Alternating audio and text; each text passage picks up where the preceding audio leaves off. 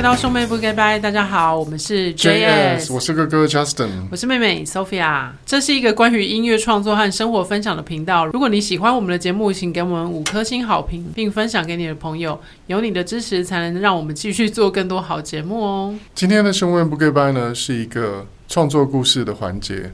今天要分享的这首歌呢，是我在二零一七年写给张信哲的这首主打歌《永恒的印记》。嗯，那这个歌其实对我来讲有个很特别的意义。阿哲最近也刚举行了他的演唱会，台北小巨蛋。嗯，没有去现场看？对，未来是二的演唱会。哦那其实他上一次的未来式演唱会的主题曲就是《永恒的印记》。嗯，其实本来他的未来式演唱会会在伦敦的那个歌剧院演出。对啊，那时候本来已经订好机票啊什么的，都要准备要去看了。对，然后就后来因为疫情呢，就取消了。嗯、经过疫情之后呢，他又重启了他的未来式 Part Two 的这个演唱会。嗯，他其实这场演唱会也是会唱《永恒的印记》。哦，那只是在台北小巨蛋这场呢，原本是安排在第三首的 Encore。对，这是你后来 后来才知道的秘密。对，因为我后来有跟就是跟何启宏老师。就是跟他的统筹何启何启宏老师聊天，然后我就说，为什么这次小巨蛋没有唱我写的歌？嗯，他就说原本永恒的印记是安排在 uncle 曲的第三首，嗯、他说可是歌迷 uncle 到第二首完就就，就回家了，就回家，对，所以就没有听到第三首。我那天还特别带我的客户，嗯，就我最近在制作的歌手，然后带他去听阿哲的演唱会，因为我有两张票嘛，嗯，然后带他去听，我还想说，哎、欸。搞不好会唱我写的歌，你应该没有事先跟他讲说他会唱我写的歌，这就很糗。呃，因为我是没有跟他讲，因为我也是怕说会有这种状况。Oh. 对，我想说，哎、欸，应该是会 会唱到吧，因为毕竟是新歌，嗯、就哎、欸、听听到听完最后都没有唱这样子，嗯，对，就有点尴尬。然后后来就才问启宏哥说，哎、欸，为什么没有唱到我写的歌？他说，嗯、其实是台北场是安排在安口曲的第三首。哦，oh. 对。但是大家可以放心，就是大家如果是接下来他会在大陆做巡回嘛，嗯嗯，然后第一场好像是在杭州，那在大陆的场次呢，就是《永恒的印记》就会被摆在前面比较前面的曲目了，哦，就不用提醒大家要按扣到第三次，对，对，那只能说呢，就是大陆的大陆的歌迷有福了，可以听到这首歌，嗯，首先就来听一下《永恒的印记》在当时的这个 demo 版本。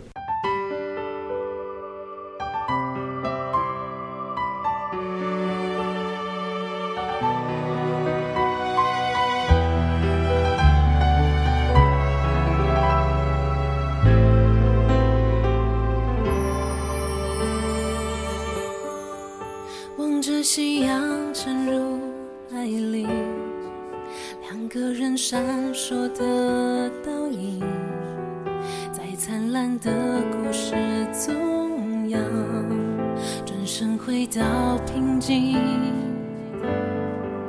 看过世界壮丽风景，历经爱的可歌可泣，终于明白了写情歌的意义红颜如是只为一段情就让一生只为这段情就到这里我们把爱藏在这里时间会把一切洗净云淡风轻。也许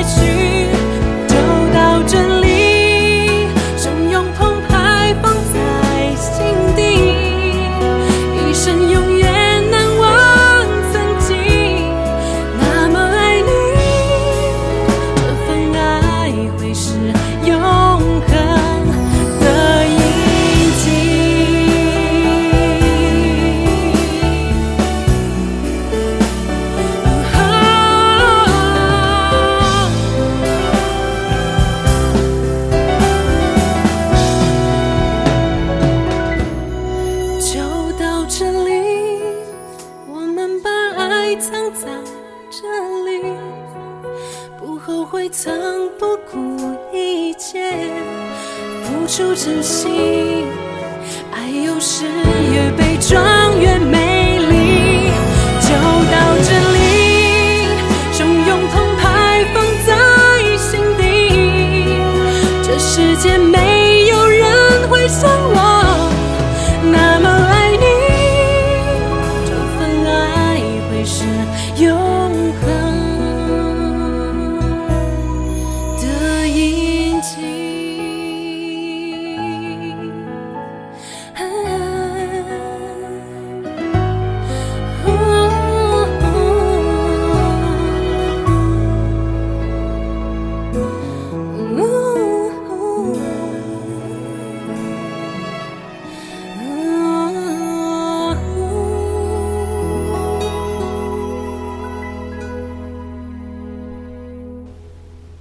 好，这就是张信哲《永恒的印记》原本的 demo 版本，由 Sophia 演唱的。天哪，我已经完全忘记这个 demo 了。然后我听到那声音，觉得有点陌生。我觉得我这几年声音好像有变得更更低一点。还是说，我刚刚听到有升升 key，有升 key 吗？我觉得好像有升 key，有调那个 key 是是。对，因为我那时候，我这我现在听那个编曲，我就知道那时候我很喜欢听韩文歌。哦，oh, 我很想把它写成那种韩剧主题曲。嗯，那个时候我们应该很喜欢那个唱《美容院》那个人是谁？朴正炫哦。嗯，我不知道。反正就是那段时间，我们很喜欢韩文的那种主题曲啊。嗯，那你为什么会用印记啊？那时候为什么会写叫《永恒的印记》？永恒的印，因为我觉得。有一些爱情会在你的人生中有留下一个永恒的印记，哦，是这个意思。嗯嗯，然后那个印记可能是你就像刺青一样，就是你永远不会忘记的。嗯，就是你可能，嗯，你可能还会再遇到新的人，你你可能会跟某个人结婚，嗯，但是你记忆中一定有某一个你爱过的人，他会深深印在脑海。嗯，然后他永远都会有意义。哦，然后可能是你的初恋，就像那个初恋那个电影《First Love》，嗯，就是他后来不见得会跟这个男主角结婚，对，可是那个男主角一定会在他的脑海中占有一个很重要的位置，嗯，所以是想写这样的一个爱情，哦，对，而且还特别加入了那个之前张艾嘉的歌，对不对？的最爱，嗯，对，因为呢，呃，我记得。那段时间，我我记得我我有一次坐计程车，然后我就偶然的在电台听到张艾嘉的歌。嗯，那因为其实我在以前学生时代，我是蛮喜欢张艾嘉的歌的，嗯、尤其某几首歌。嗯嗯，比如说像那个《童年》，嗯，《童年》还有《最爱》。哦，就那都是属于回忆里的某一种，怎么讲？会唤醒你以前的某个回忆，又又又很像，又很像那个初恋的情节，就是也是坐计程车的时候听到 First Love，嗯，然后就回想起以前的恋爱这样子。对，然后还有爱的代价，哦，对，就是他这三首非常的经典，嗯，就是尤其是比如说像爱的代价，是我有时候在计程车上听，我就会觉得他好像在给我某一些暗示。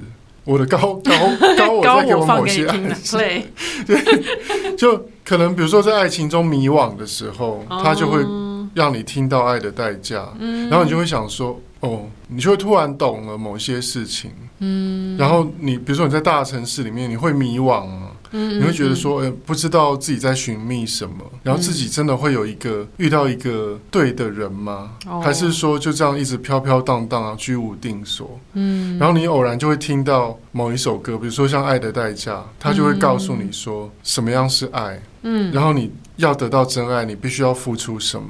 嗯，对，你才会得到，才会遇见那个对的人。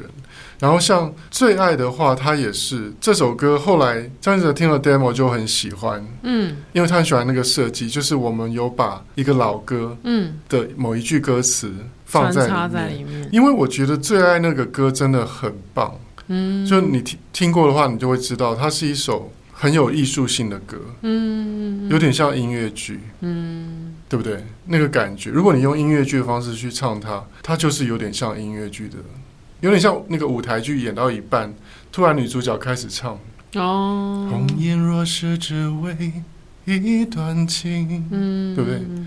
就让一生只为这段情。而且你又把它弄成转调，对不对？对。就是在那边故意这样处理。这几年有很多人会这样做，就是说会把一些老歌的旋律放到新歌，嗯，然后让年轻人重新去认识那些老歌。哦，比如说像 Billy 姐那个，哈，哦、哈，什么都不必说，对不对？对，他也是有把呃新写的 rap、新写的 hip hop 的。歌曲歌词，然后呢，加上老歌的主旋律，嗯，就是最近很流行这样的做法嘛。嗯、那我们当时其实很早就这样做，嗯，然后就是想把一些很隽永的老歌呢，让新一辈的人能够再传唱下去，然后他可以再去领会那些老情歌里面的那种深深的含义。毕竟有些旋律或者是有些那个歌词的情境，它是比较隽永的。对，不管什么时候听都会有新的感觉。嗯，那你们那时候谈那个授权有很困难吗？呃，授权其实还蛮顺利的。呃，最爱原本的词曲是歌词，好像是李宗盛大哥、张艾嘉还有钟小阳、哦、三个人对写的。对，然后曲的部分好像就是李宗盛大哥写的嘛。嗯，对。然后，那在谈的过程非常顺利，就他们就打电话给呃这。一二三，三位老师，嗯，然后三位前辈，他们其实都非常大气的，马上就说 OK，而且他们没有要很夸张的那个版权费这样子，哦、所以其实就是。我们大家都很感谢他们，嗯，对，那也是因为张信哲要唱这个歌，嗯，所以他们马上就是一口答应了，哦，因为他过去也曾经是滚石的歌手，嗯，就是爱如潮水呢，对对对，所以呢，一切就很顺利的这样发生了。然后，当然张信哲他非常会唱歌，所以对，他能够唱出我们期望中的那个感觉，嗯，但是。我相信听 demo 的人会发现说，哎，女生版本跟男生版本是完全不不一样的味道，听起来不太一样。嗯嗯，因为像我听到 demo，我就知道说，呃，我当时就是叫你唱成韩剧的感觉，嗯，就是我说比较楚楚可怜的那种感觉。嗯，因为我那时候可能就很喜欢朴正炫那种唱法，嗯，对，就他有一首歌啊。那个不是美容院，那个是我看的，那个应该是《爱的罗曼史》哦，那是对啊，哦，那是一个老师跟学生的爱情，对不对？爱情故事，对啊。但是因为韩剧那个时候那个原声带都有很多很多歌，所以我有点不太确定它是主题曲、片尾曲，还是说只是一个插曲，《罗曼史》啊。哦，罗曼史不是爱的罗曼史，罗曼史是弹吉他的在学的，是不是？嗯、对，那个太旧了耶。二零零二，天哪！哦，它是改编《魔女的条件》。哦，难怪剧情很像。对，就是也是老师跟学生。反正就是，其实就是当时就是叫你模仿类似朴正炫那样的声音去唱的。嗯，对，所以你也有尽量去模仿那样的感觉。那韩式的那种唱法跟国语又有什么差别呢？你自己在诠释上，之前好像也有，我记得好像有某一集也有讨论过类似的。反正他们就是比较比较注重前腔，那个声音会推得很前面，嗯，然后会那个渐强渐弱会做的比较细腻一点，嗯，大概是这样子。然后声音的那个 tone 就要调到比较亮一点，嗯，比较呃偏鼻往鼻腔的方向走，嗯，然后声音就会听起来比较亮，然后比较楚楚可怜，然后可能就是可能要多一点气音，嗯，多一点气音听起来会比较可怜。哦，哦，就是那种。的那种声音要多一点。哦，对，像就像宝儿唱歌也是有点这样子，对不对？嗯，会花比较多力气啦，嗯，唱这样子的歌会花比较多力气，嗯、然后像飙到比较高音的地方，有的印记，就是要跑到就是鼻腔鼻腔那边，嗯、然后那个声音才会亮，才会开。哦，对，其实听得出来，就是跟那个。国语歌一般的唱法是有点不太一样的，嗯，就你唱那个 demo 的声音，就是跟你唱其他国语歌 demo 是不太一样。对，对其实我们在唱 demo 的时候，有的时候都要抓那个 tone，因为其实即使是同一个人，嗯、比如说同一个人，同一个我好了，嗯、我在唱不同的歌的时候，你还是可以跟我指定说。呃，你要比较比较甜美的啦，嗯、还是要比较沧桑的啦？对，还是要有点小女孩的，嗯、或者是什么？呃，比较转音转比较多的啦，嗯、或者是要唱直一点啊？其实，其实那些都在录音之前，就是制作人啊，或者是写歌的人都会跟跟我们。乔很久，或者是像我们之前在录唱片的时候，嗯、也是制作人都会先先抓那个痛，嗯、先叫你先自己随便乱唱，嗯、也不是乱唱，就是先先唱个一两遍，然后让、嗯、让制作人去听哪边可以再调整，嗯、然后可以把哪些东西保留住，这样子。哎，那你之前也有唱过别人的 demo 嘛？对不对？别人，你说跟别人一起写歌，对，跟别的作者合写。哦，对啊，也是一个。蛮特别的尝试，去年有跟其他的创作人一起写。嗯，对。哎，那别人在配唱跟我配唱有什么不一样？别人在配唱有什么不一样哦？嗯，我想应该每个人都会不一样吧。但是也许是因为那时候跟人家合写的都是比较比较小朋友，嗯，就是可能都是我的晚辈，嗯，嗯，嗯，他们可能不会要求我那么多。哦，真的哦，嗯。然后不敢要求吗？我我不太确定是不敢要求，还是说他们不知道我能够做到什么程度。嗯嗯，对，所以反而会让我自己觉得说，哎，这真的吗？这样就好了吗？就是不需要再多唱几遍吗？所以我反而我自己会有点不太安心。对，因为我们已经习惯，我们会因为我们的 demo 会尽量做到最好。对，我们会一直去雕琢，一直去雕琢，比如说某一个 pitch 或是某一个句子的语气之类的。然后有时候可能跟别人合作的时候，会突然觉得，哎，怎么那么轻松？嗯，这样可以吗？这样就给过了吗？反而会有点不太确定，这样、嗯。因为每个人对 demo 的那个要求不太一样。嗯。因为有些作者是他只要唱出一个感觉就好了，他可能也不会过度去修饰，嗯，就 OK 了。就是 melody 有唱对就好了。对，嗯。但是像我自己的话，就是我的 demo 就是我一定要让人家听到大概做出来，大概正式做成唱片会是什么感觉？嗯。他可以发挥到什么地步？对啊，对啊。对，所以像。这个歌就听得出来，当时编曲就是已经编成像韩剧主题曲那种感觉。嗯、然后就是我大概想象哪里有鼓，嗯、哪里鼓要出来，哪里有吉他，哪里有弦乐这样子。嗯，就是一个编的很满的状态了。对对对，对，因为这样这样好处是什么？就是呃，唱片公司它比较容易能够去想象，比如说这个歌如果是搭剧，对、嗯，当连续剧的主题曲，嗯，够不够大气？嗯，那或是说，哎，这个歌手如果呃编曲编完，歌手这样。唱唱进去，呃，够不够澎湃？嗯，或是说，呃，歌手会不会唱起来太吃力？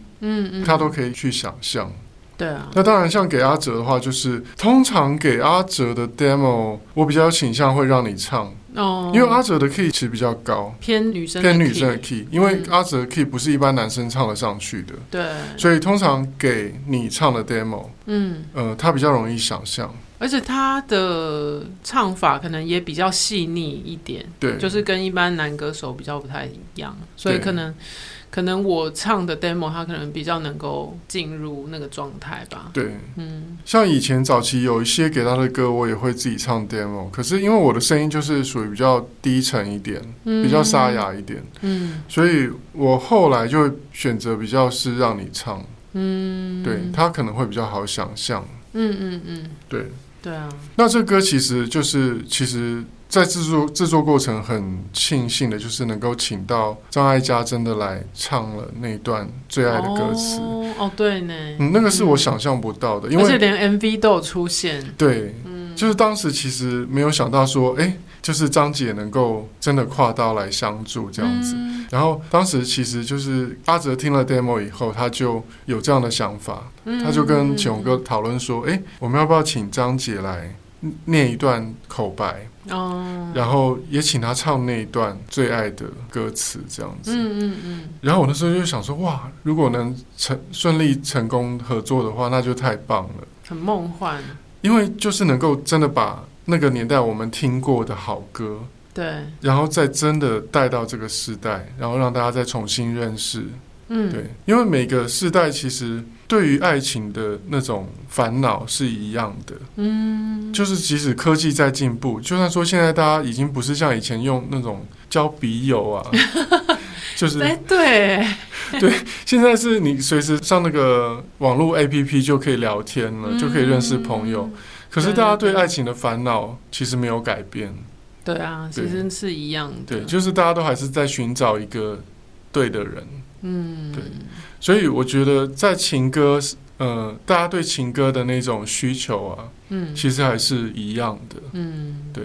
所以大家很需要在情歌当中寻找寻找一种救赎。嗯，对。那我觉得最爱那个歌，就是他讲到了那个，就是一个人对爱情的那种，他觉得这世上一定会有一个怎么讲，在记忆中很深刻的一段爱情。嗯。可是像张艾嘉，他在《永恒的印记》他前面那段口白，嗯，他就推翻了他之前最爱的那个阶段的人生对爱情的想法。哎，哦，他的口白是什么？因为他口白就讲说，他说。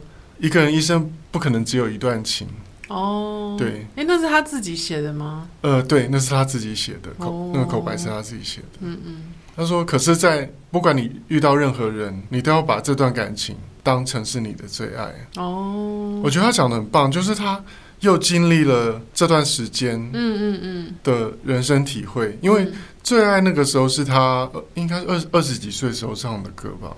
嗯，对。那经历过这么多年之后。他再来反观人生，然后再来回味他的过去的情感，嗯，他再讲出来的话又更有智慧了。对啊，对，我觉得他讲得很棒，就是你一定不会人生中只有谈一段感情嘛。可是，在我们年轻的时候，我们很难，我们就会觉得说，天哪，我这一定是最后一次，就没有你我不能活。对啊，嗯，就你会觉得说，哦哇，跟这人分手就是天崩地裂了。对啊，世界末日，你就失去一切了。嗯，可是后来就发现说，哎。当初是忽然遇见你，就后来又遇见他，然后后来又遇见了他，他，他。看了一亿元的日落之后，后来有三亿元的日落，后来有十二亿人民币的日落啊！就一山还有一山高，所以呢，就是你不要觉得说你人生就只有一次遇到真爱的机会了，嗯，你一定还会有机会再遇到真爱。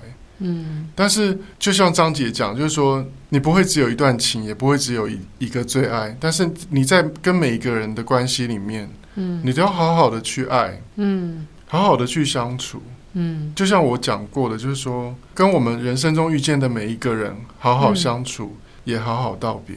嗯，当然好好道别是比较难，但是因为你跟每个人都一定会道别，就算你们是相守一生的伴侣，一定会有人先走嘛。对啊，对，总不可能手牵手一起。我觉得这就说的很好。张姐经过这么多年的人生智慧，然后再放在这个歌里面，嗯，然后大家在听，就会你就会听到，其实有不同世代对爱情的诠释。像我写的歌词的部分，嗯，永恒永恒的印记里面，我写的歌词的部分，就是我这个阶段我对爱情的了解。嗯，那当然那个时候我写的时候，应该是我。三十几岁的时候写的。嗯，对，那个时候对爱情的一些想法。嗯，当然，我现在再回去看，我就会觉得我要更靠近张姐一点了。哦，就是我会更豁达。嗯，我就会知道说，哦，因为在那个年纪，三十几岁的时候，我还会还是会有点觉得说，哎，跟这个人分手以后，我还会遇到一个人这么爱我吗？嗯，我还会遇到吗？你会有这种怀疑？对对。可是事实上，就是你就是还是会再遇到。世界上人那么多。对啊，就是你的桃花不会只有一朵啦。嗯，对，桃花就是会朵朵开嘛。嗯，不可能一生只有一个桃花就没了，那也太惨了。但是如果真的只有一朵，就好好珍惜。对，那它就是那个美女野兽那个玫瑰玻璃瓶里面那个玫瑰。嗯，对，你就好好珍惜。好，那大家如果是在大陆的朋友呢，你也可以去现场呢支持张信哲的未来式演唱会 Part Two，然后也可以仔细好好听这首《永恒的印记》，然后也可以回来听我们的 Demo 版本。然后你再听听看阿哲的版本，你可能会有更多不同的体会跟想法，也欢迎呢来跟我们分享。最后也欢迎大家来订阅兄妹不告白的 IG Brothers Talk，也欢迎大家把听节目的心得留言跟我们分享。等一下，我是不是少讲了？个人的 IG，、哦、也欢迎大家来订阅我们个人的 IG。Justin 的 IG 是 Justin 零二零六，Sophia 的是 JS Sophia。也欢迎大家把听节目的心得来留言跟我们分享。这集兄妹不该，这集兄妹不该，这集兄妹不该拜，这集兄妹不该拜就到这边了。我们下期见，拜拜，拜拜。